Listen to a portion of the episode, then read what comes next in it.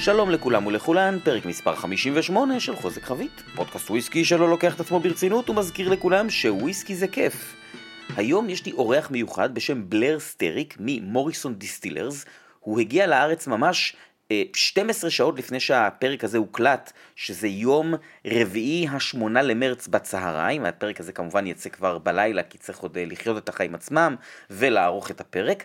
בכל אופן, הוא מנחה טעימה ביום חמישי, טעימה שלשמחתי הוזמנתי אליה ולצערי אני איני יכול להגיע אליה בגלל שאני אה, עובד בבר, אבל מי שרוצה לפגוש את האיש המאוד נחמד ומאוד משכיל הזה, יכול להגיע לוויסקי אמבסי, רחוב אריק איינשטיין 3 בהרצליה, ביום שישי, העשרה למרץ, כלומר מי שיספיק לשמוע את הפרק הזה אה, לפני כן, לפגוש אותו ולטעום ממגוון מוצרי החברה. אה, אני רוצה להודות ליגאל מסיפיל שארגן את הרעיון הזה די מעכשיו לעכשיו. אני ממש ממש מצטער שאני לא יכול להגיע לטעימה, את המוצרים אני מכיר ואוהב, מחזיק חלק מהם בבר, וזהו, היה אחלה ראיון. אה, שלא כהרגלי אני מקליט את הפתיח לפני, אבל אה, זה פשוט בגלל שגיליתי על היום הפתוח הזה ביום שישי, אחרי שסיימנו להקליט, והחלטתי שאני חייב להזמין אתכם. אז זהו, מכאן נעבור לפרק. Hello everyone and welcome to Cask Strength, a whiskey podcast that doesn't take itself too seriously. And today I have the honor of having Blair from Morrison and Mackay. Hello Blair, how are you? I'm very well, thank you. Yourself? Thank you. I'm uh, very glad to have you here. It was uh, uh, almost a surprise, okay? Because I, I, just told the listeners in Hebrew that I'm going to miss your tasting mm-hmm. tomorrow. Mm-hmm. I hope I won't, but it seems I will be uh, pouring beer and frying chips instead. Uh, so thanks to Igal, I got you here for yep. some time. And if you could please um, introduce yourself yeah, to the so listeners. I am the, the UK sales manager for Morrison Scotch Whisky Distillers. So formerly Morrison Mackay, then moved over. So I look different specialists and customers in the UK. So customers like Master Malt, the Whisky Exchange, Milroy's, etc. So I would look after the distribution of Old Perth, Mac-Talla, and Carn Mor in the UK. Okay, perfect. So probably a little bit more, bit more about myself. I started very much like yourself behind bar, making cocktails, serving drinks moved on. My first sales role with, with Diageo. I worked for Diageo for nine years, covering the on premise, but also looking after some supermarkets and different groups. Then moved on to a company called Halewood, which you might have you might know Whitley Neill Gin, etc. Was there for four years and joined Morrison Distillers two and a half years ago. So that's me. This is where I am now. So, so. quite a few years behind the bar and in the industry, yep. and uh, well, uh, how would you say the industry changed during those years? I think it's probably people's mindset, people looking for more experiences, people looking in terms of what you would call your traditional pubs, particularly in the UK. People are now looking for upselling drinks in there. It's not the case of just coming in for a vodka, a gin, or a whiskey. They're looking for different flavours of products. They're looking for different things. So it's not the case of people are coming in just for pints of lager anymore. They're looking for cocktails are looking for something a little bit different. They're looking for experiences, to be honest. I think pubs have, and particularly bars and licensed premises have had to adapt where what can they then do or what can they offer to bring people in. So it's not just about bringing people in with food, it's about having an experience that if people are going out less, how do you make sure that they come to your bar over somewhere else and just about a looking at things in a different way, to be honest.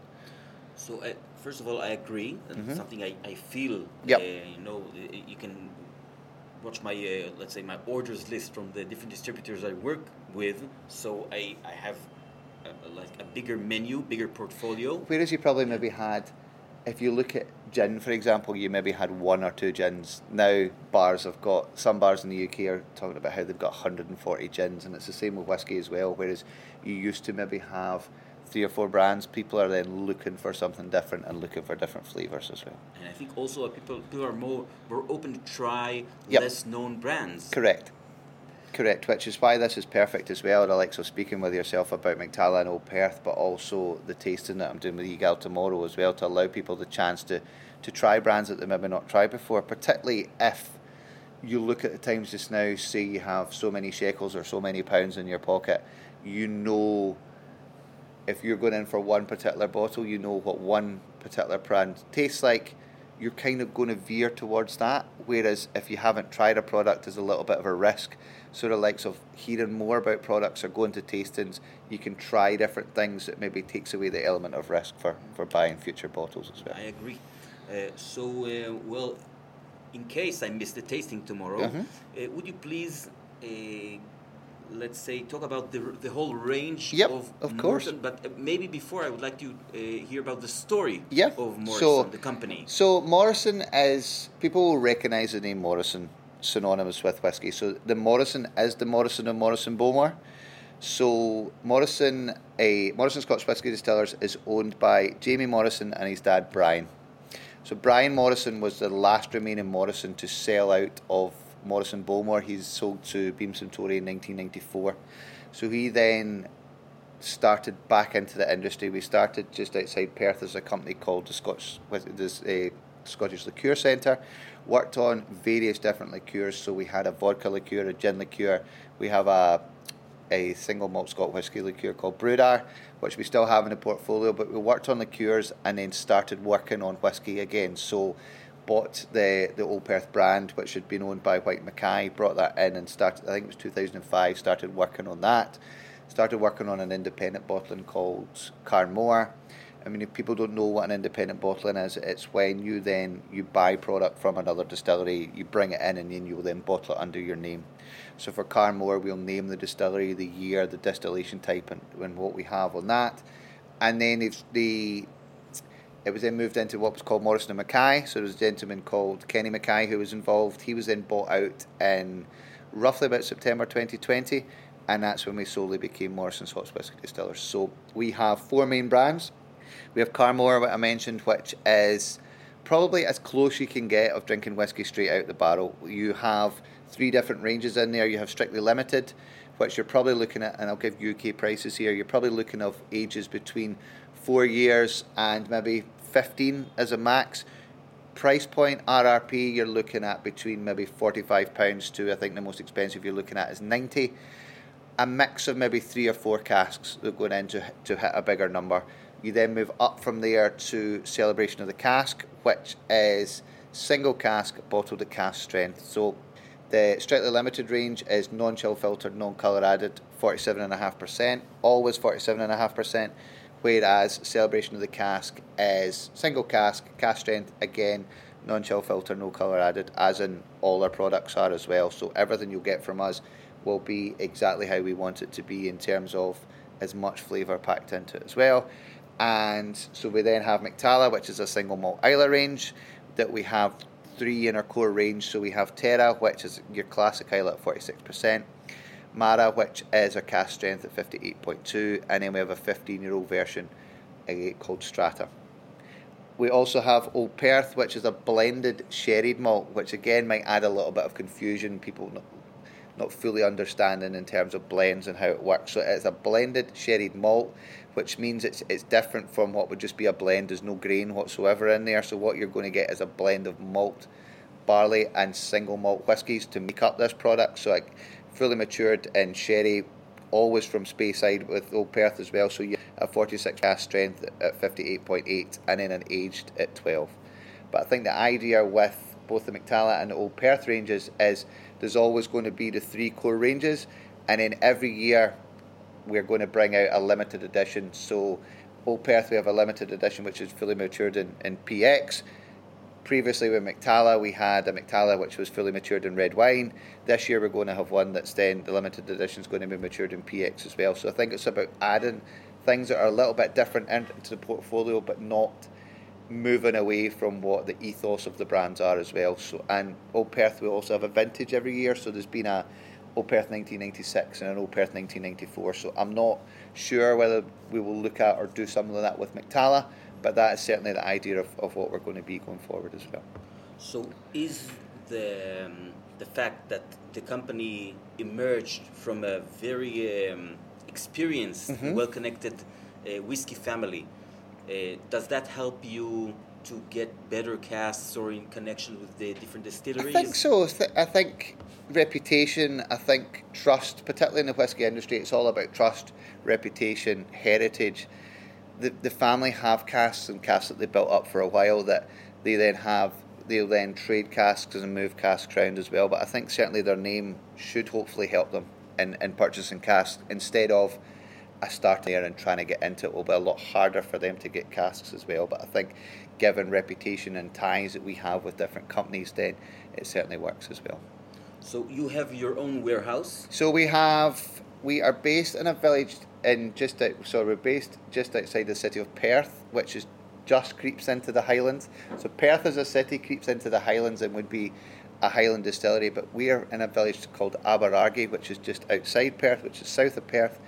And the way that the way that it works, we would just creep in. So when we produce our lowland whiskey, which is slightly something a little bit different as Yes, well. and that's something uh, that I wrote down. We will uh, come back later. for- Definitely come yeah, back to that as well, one hundred percent. But we we have everything on site, so we have a distillery on site. We have Aber, Aberargie Distillery. We have warehouses where we will store casks, and we will do the production of Old Perth and Mac-Talla, and we will store casks for for Carn Mor as well. So uh, basically, when you get a cask, Mhm.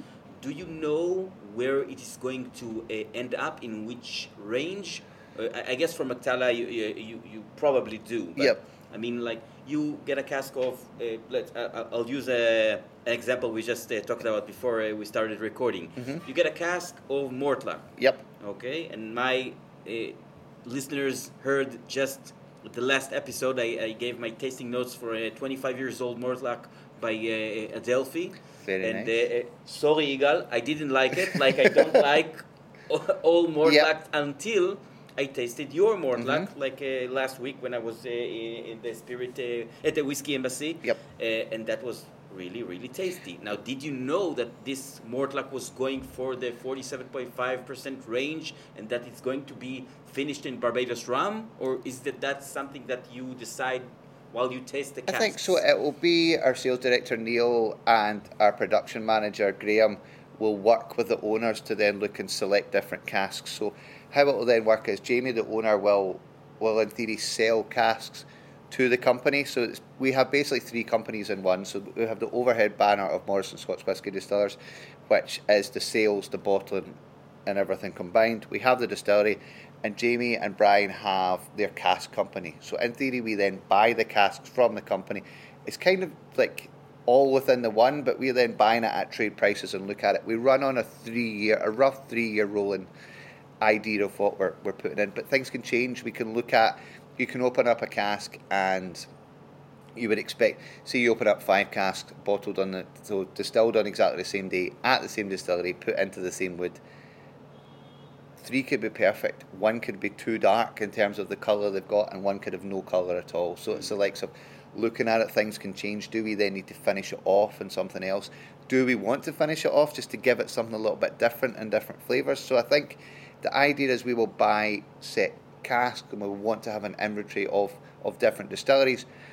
But when we buy it, it's not set in stone to say, right, we're going to put this out in July. It's going out in July 2023. This is exactly what we've got. Things change constantly all the time, so we'll look at finishing things off. You'll also get times where you'll buy casks and then they'll come in from the specific company that you've bought for because you want to have it in your warehouse and the paperwork's wrong and it's completely different from what you thought you bought and likewise so there's always different surprises comes Th- in as well That really happens? that happens quite a lot that would Really? happen more than what you would think yes Okay. so it happened whether whether you uh, you think you're buying bourbon stock and you get sherry stock and otherwise different things, or, or casks then come in and a cask been leaking on transit and various different things. So it can happen quite a bit. there is lots of different things that can happen and some like weird. I remember my first week there was a weird. We were putting down a cask to go through.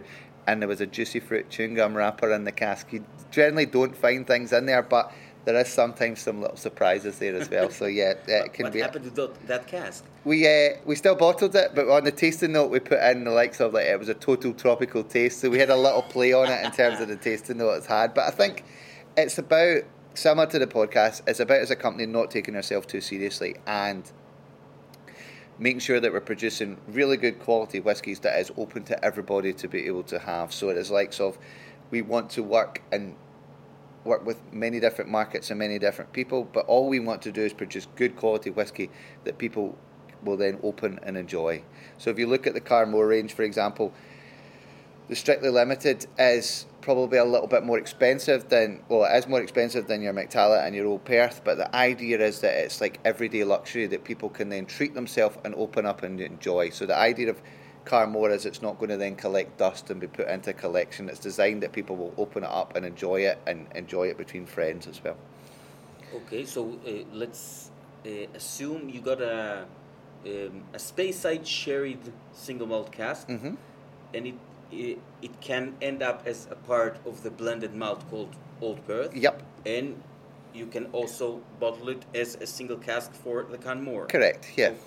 So if we look at, for example, the the Old Perth PX, which is a limited edition, which has just been released in the UK just now, that is probably stock that we could have used for Carn Mor and named the distillery and and put it out, but we thought after tasting it that it was right to then enhance the Old Perth a cask that we had. We had a number of those casks. We could then put it out as a limited edition that would then enrich and work on Old Perth instead of using it for Carn Mor. So th- there is brands that will move about between different, and I think the fact that name the distilleries, I know it's a frustration for lots of different people, but it's nice for people to then guess and look at it and engage in conversation.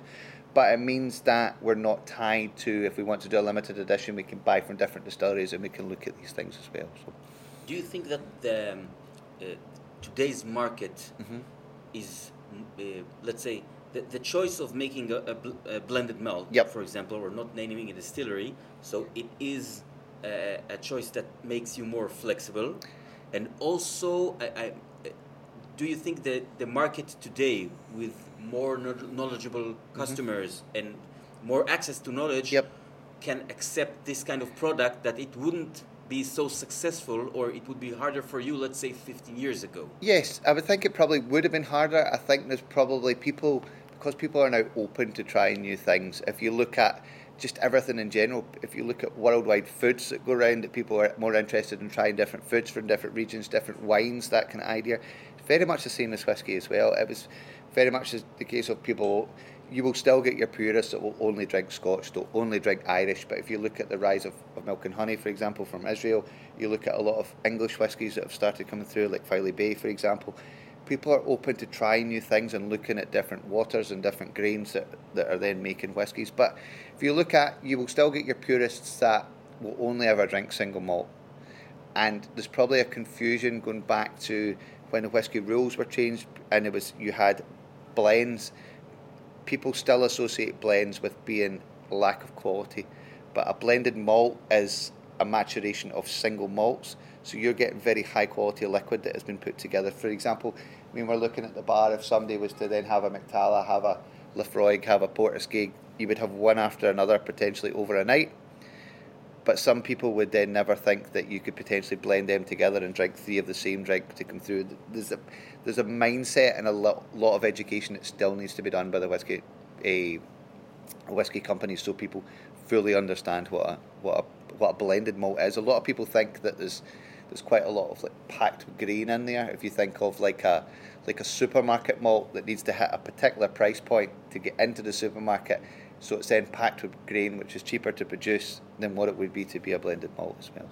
So, sorry, that was quite a long-winded answer no, I, I agree i agree I, I still find myself uh, educating people specifically about this topic of uh, what's a blended malt Yep. that the only thing you lose is the uh, one origin one distillery but you're still 100% pot still and 100% uh, barley Hundred percent. I mean, I don't know what it's like in Israel, but in UK there's a real rise in craft beers. So people see the likes of look at craft beers, but everything that's produced is produced to a craft. But people have maybe moved on from the likes of Budweiser, Heineken to onto like different craft beers like BrewDog and that kind of idea.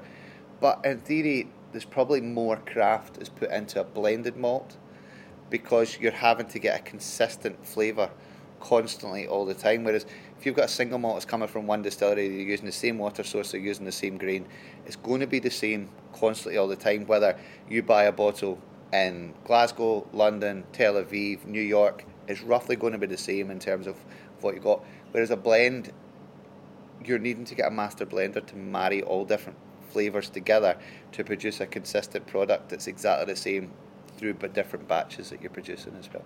So it's quite a science and quite an art as well. So thankfully, I am not a blender that has to do that as well. Which is the, I can just enjoy them. I don't need to blend them. Out of your range, what product can we see in the majority of your markets, and what markets get only some products? Most how we want to work is all markets that we work with generally take our full portfolio. So when we work with a distributor, we want to get them to have the portfolio. So some markets are stronger than others. It just depends on different tastes of what people look for as well. So if you look out onto, if you look out into Asia, particularly places like Taiwan, China, etc., Mac-Talla is very much the prominent product out of the range because that's the kind of flavour profile that they look for. Really, Whereas I would it, guess it would be Old Perth. No, so it's it's strange. You would you would think that, but there's no real rhyme or reason or full one size fits all approach mm. that we've got. So. Mac-Talla is very popular out there, but if you look at Europe, there's a differentiation even between between Denmark, between Holland, and, and between Germany for what people like and what people drink as well. The UK is very much, I think, before fully working into whiskey, you just thought that everybody liked peat and everybody liked smoke, and that was like the pinnacle of what everybody has. But a lot of the whiskey tastings you do and the festivals that you're at, there's quite a lot of people who don't like smoke. So it's about understanding, looking at sherry, what what different types of sherry, different finishes that you've got can bring people into the market as well. But it'd be a really boring world if everybody drank the same drinks, drank the same wine, ate the same food, but I mean, it just depends on your mood, what you've had to eat, or, or what you want of, of what whiskey you want to drink that night or that, that day as well. So. And what is your biggest market right now for Morrison? So I think we have a variety of different markets. Strong markets for us are, are the UK as our home market. Germany, Holland, France is a new market that's come on for us. It's done quite well. Taiwan has really started with a, with Mac-Talla it's quite exciting actually. We with Bruadar we will be going into America for the first time in September, so it'll be the first time we've we've worked out there as well. We have a Canadian distributor, but first time Bruadar is going to be out into America, so that'll be quite interesting as well. That Bruadar is, that is your uh, it's, it's our whiskey liqueur, liqueur yeah. Okay. So I think if we look at American markets in terms of a lot of the, kind of sweeter tooth or the, sweetness that they're looking for, it should fit perfectly into their, their taste and their market as well. Uh, could you shed some light on the Mac-Talla range? Yeah. It's your newest range, right? Correct, two yeah. So two years, yeah. So two years just at the start okay. of March, yeah. So, so now I, am going to uh, do something I really like doing. Mm-hmm. Uh, it's not live, it's like live to tape. Yep. And admit I was wrong, okay? Which I, I, am I'm, I'm wrong way too many times the past You just don't uh, need to admit it, you're okay. But, uh, I, I was pretty sure that Mac-Talla was arranged from three different distilleries, and you know I yep. I served two of them here at the bar, mm-hmm. the Mara and the Terra, and um, uh, obviously I was wrong. so please so elaborate. We we don't say the distillery it's from because it allows us to then potentially have the opportunity that, you spoke about there, whether we wanted to, to change or, or have a different whiskey in the range that allows us to do that. So Terra and Mara, which a lot of people aren't aware of, is exactly the same liquid at different alcoholic strengths and tastes like two completely different products. You would think they're from two complete different distilleries. That's so, what I thought. Yeah, so fully matured and majority first fill bourbon, a little bit of second fill in there as well. The majority of it's between six and eight years old, but you have whiskies in there up to 15, so 12, 15 as well, all from one distillery. And then we then bottle it to our specification and put it out a from Perth. Can you say what is a, how how big is a batch? How many casks are in a batch? And, it, and it differs on different times. So how what we try and do is we, we have consistency as we work on something that which is predominant for rum and, and what's called a Solera system. So what we will do is we will always when we're then putting in and filling, we will always leave 10% of the last bottling in there to keep some consistency for going through. For Mac-Talla, we then don't put it back into cask. But for Old Perth, for example, we have some 60 year old sherry casks that, I mean, you would think after, but they've been full of sherry eh, for 60 years, so the richness and the flavours off there is exceptional. So what we do is, when we're then bottling Old Perth, we'll then leave 10 to 15%, put that back into the sherry casks, let it work with them for a wee while, and then when we go to bottle, put that back in when we put the further liquid in as well. So it just keeps more consistency going forward. Well. That's amazing. I had no idea that you do that. So, I only found that out about those casks the other day actually when I was speaking to Graham in the distillery. But I knew that we did the Solera system, but I didn't realise that we'd moved it back into to cask as well. So Which is, Mac-Talla and Old Perth Yep. use this. Uh, we use the Solera system. there, so we'll always keep ten to fifteen percent in the bottom of these like big steel vats, so that they're in there, so that when we then go to do the, the bottling, and it's a continuation. So that if you have enjoyed, say, listening to the podcast tonight, you're enjoying a a, uh, a bottle of Mara, three or four podcasts down the line. And if you want it to taste exactly the way as what you've got at the, at the first one, so that's what we try to do to try and keep a consistency, so it's constant product coming through as well, which is Very nice. And so the those two are the younger ones, and you also have the Yeah, so we have the Strata, Strata, which is 15, which is a little bit different in terms of 70% of the product is bourbon maturation and 30% of it is first fill Oloroso.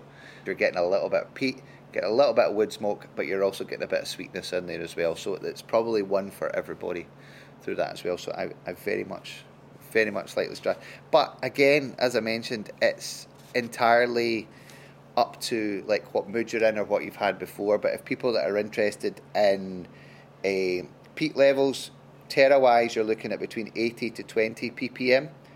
For Mara, you're looking at 23 to 25, and Strata, because it comes back down to 46% again, you're looking at 20 to 23. So, a lot of people use it as guides on non-peated products and what they've got. It's measured at various stages of production, whereas ours is mentioned on the final liquid. So sometimes when you're looking at ppm, people will put it through in production or so much in, in maturation, but ours is always measured on the, the final liquid. So, So the numbers you mentioned are numbers in the liquid. yeah, so that is on final liquid as well. So what it is, it's I think it's peak parts per million. So it'll tell you similar to the if you look at the scale, I can't remember what it's called for hot sauce, that you know look at it and you know roughly how peaty or how smoky it's going to be mm-hmm. as well.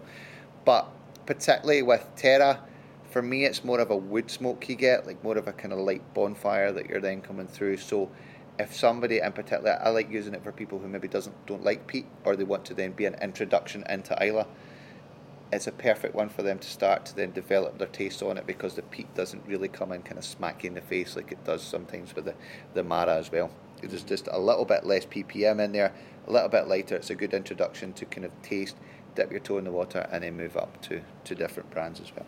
So basically, the, the liquid is from the same distillery, but Yep. still different ppms. Yes. And well, you know, m- my guess is my guess was Mhm. obviously I guessed wrong, but I thought that the Terra is a Caol Ila Mhm. and something in the Mara, especially after 15 minutes in the glass, something very tropical fruit, Yep. like like a ripe melon comes out. So I was sure it's a Bowmore. And shout out to Gil. Who told me it's a Caol Ila, and he was right.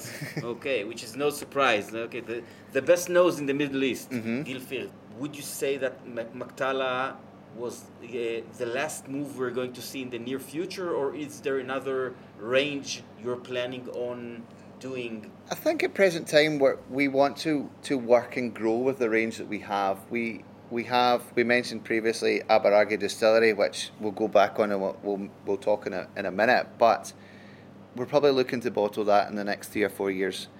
So I think we're quite happy with the range we've got just now. With the limited editions, adds something a little bit different each year. But I think these are relatively new brands. Mac-Talla is two years old, so I think it's really about seeding it in particular markets, growing it, and then working with these markets without then starting to, to go into lots of different markets. So it's about growing the brand, making sure we'll nurture it, move it into a mature brand, and then who knows what happens in the future, whether we then want to look at different ranges, a completely new finishes, that kind of idea as well. But with the addition of Aberargie coming in, which will be a lowland single malt, which will- be ours as well, that will give us five different brands in the portfolio. So it, it gives us quite a lot to work on, which is quite good as well. Uh, Another question about Mac-Talla. Yep. Well, I, I guess there, uh, other than being very flexible, Mhm. it is also something which is, I, I guess, an economic choice to not to use the, a, a distillery name because we know that some distilleries on Islay would not have you put their names. Yep. on the label, Mhm. and it's something that actually we can see. I think about almost uh, 20 years, or let's say 15 years. Uh, of, for example, a vintage malt company with Mhm. uh, uh, Ileach and uh, uh, Finlaggan. Yep. So you do have some um, bottlings in the Carn Mor Yep. range that you, you bottle with the names Correct. of the distillery. Yeah. The Mac-Talla is the fact that we don't name distillery and it gives us the opportunity to use different distilleries in the range, different distilleries for limited editions.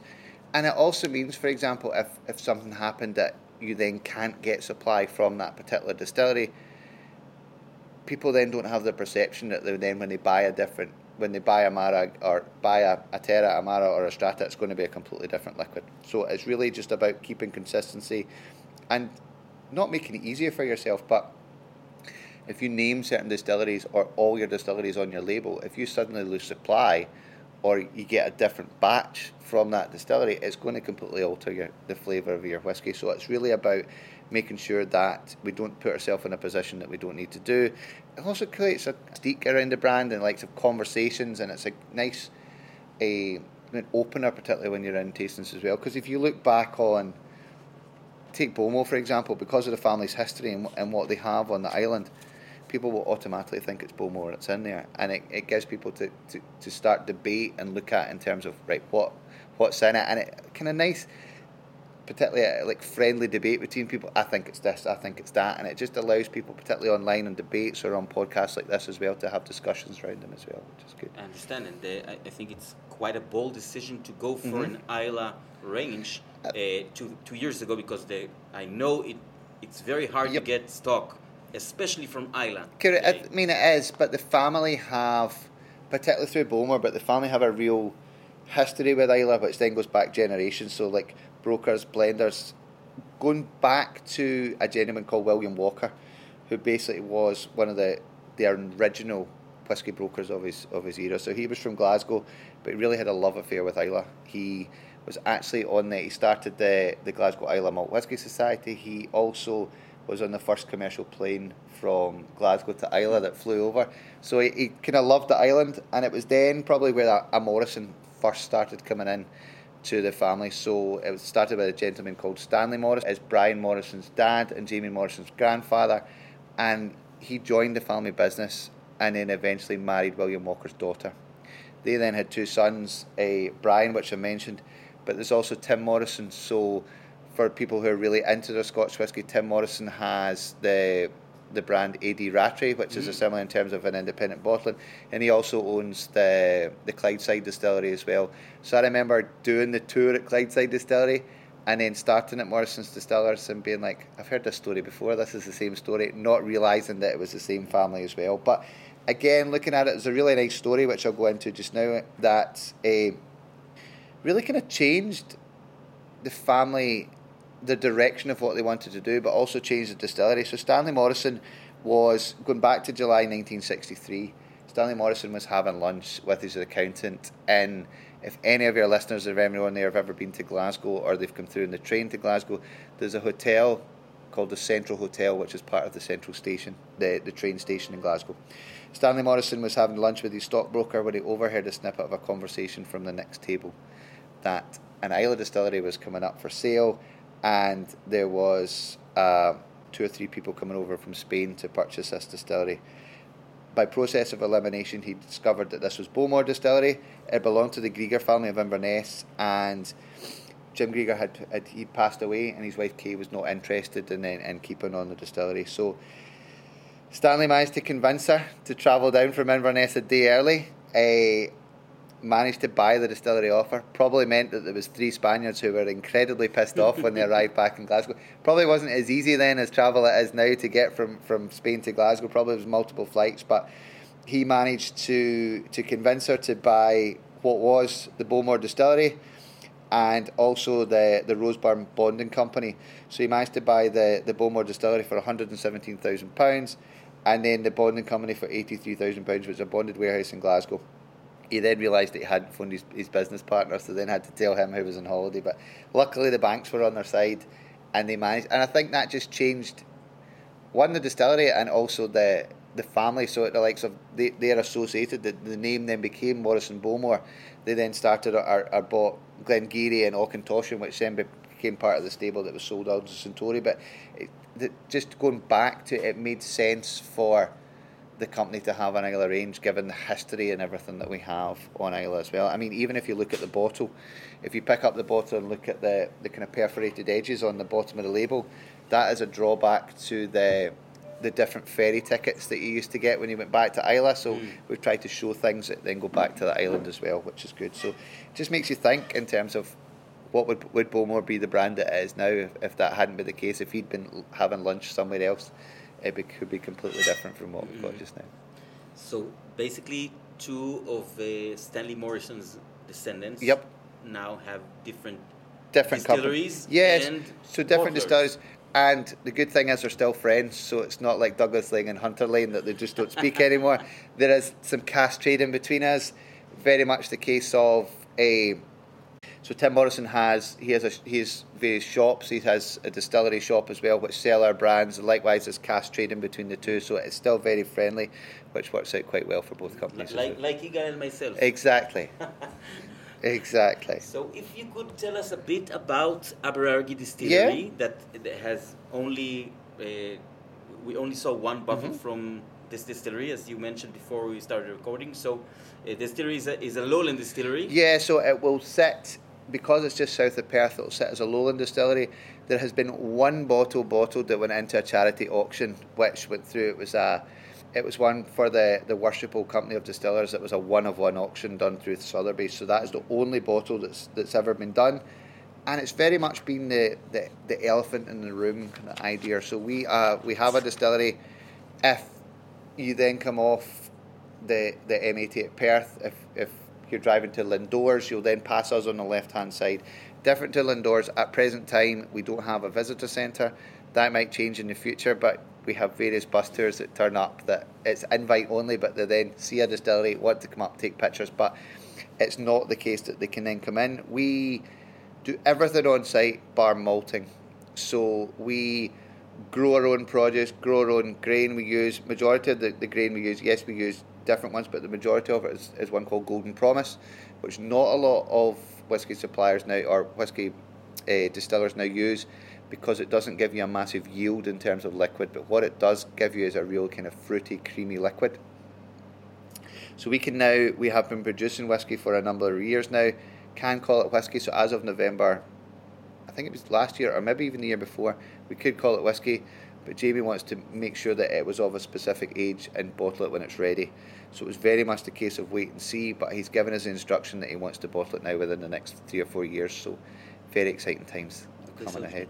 Just uh, for uh, like a few geeky details, yep. the distillery started working, as, as far as I know, late 2017. Yep. And you have only two stills, one wash still, one spirit Correct, still. yes. Um, and uh, it, it, the, the barley is unpeated, right? You so unpeated, we have been experimenting with some different things. There's, we haven't have a full idea of exactly what the range is going to be or exactly what like our, our single malt is, but we've been working with some peated malt, different cask types. So it's very much the case of right, what is going to be our our number one single malt, but I think there'll be different variants in the range that we've got. We've been experimenting with different things, but we need to make a decision them, right, this is going to be like our signature bottling, so to speak, or, or what we're then known for, and there'll be limited edition in different types. So the majority of it is, is unpeated. There will be a very small peated, but there's not been a final decision made of do we put some peated liquid into it? How do we then want the final flavour to be? Case of we weren't sure 100% of when it was going to be bottled. So now we have the time frame. Three or four years sounds a long time, but when you're thinking, do we potentially need to build a, we will need to build another bottling hall. Do we then need to look at a visitor centre? What is going to be our, what is going to be our label? What is going to be our bottle? How are they going to market? It's not that long a time when you look at it, so it's very much the case of key decisions need to be made in terms of our signature style, what it's going to be. But what I can say is, Golden Promise will be the heart of the liquid. Yeah, we use some Laureate and, and other different malts as well, but I think given the fact that we grow it on they grow the Golden Promise on site, I think it gives us something that we can then look at, particularly where people want to know like sustainability, where things are growing, what we've got. It gives us a really nice story to tell about the distillery as well, which is perfect. So Aberargie is a farm distillery. You own all the land. Own all the land. Mm-hmm. So we it's we own all the land. We have the distillery. We have two warehouses. We have a bottling hall just now where we bottle Perth and Mac-Talla, where we blend everything also Carn Mor, and it's where our offices are as well. So I think we need to look at do we need to build more more warehouses? We'll need to definitely build another bottling hall for Aberargie as well.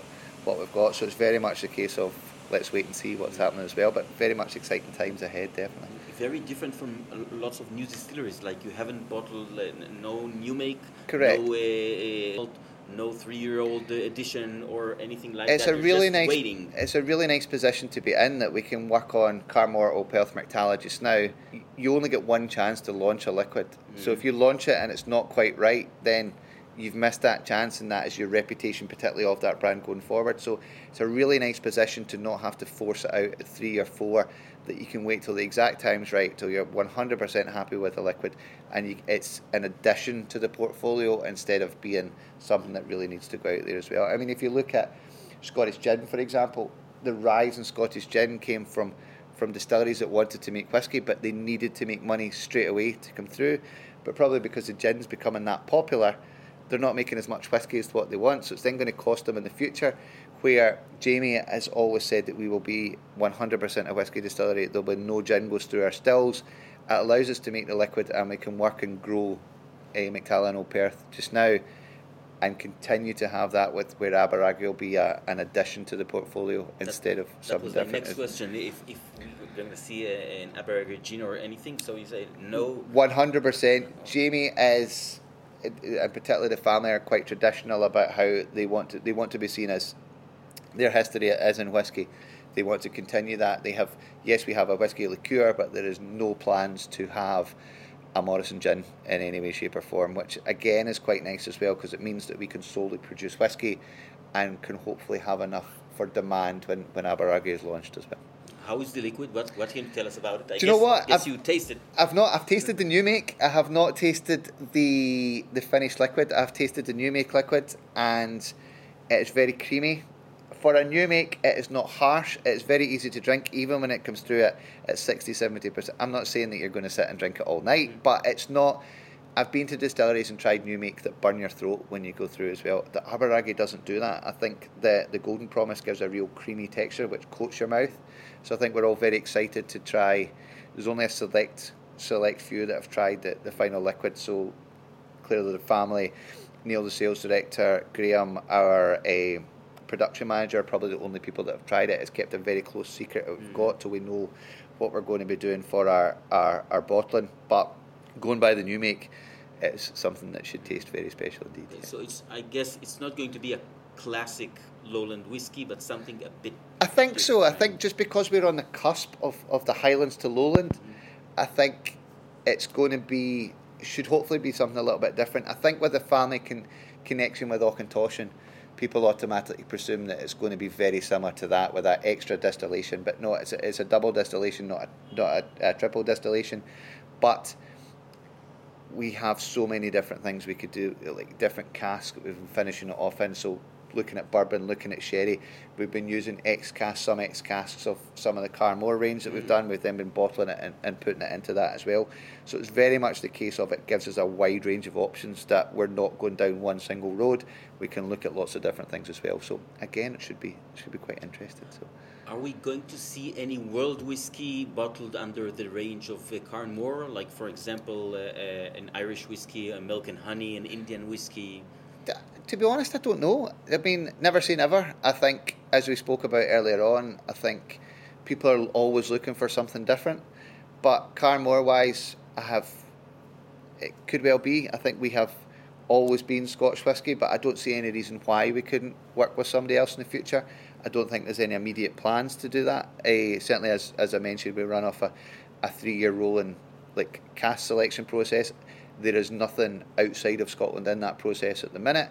But again, never say never. You, you don't know what opportunities come up in the future.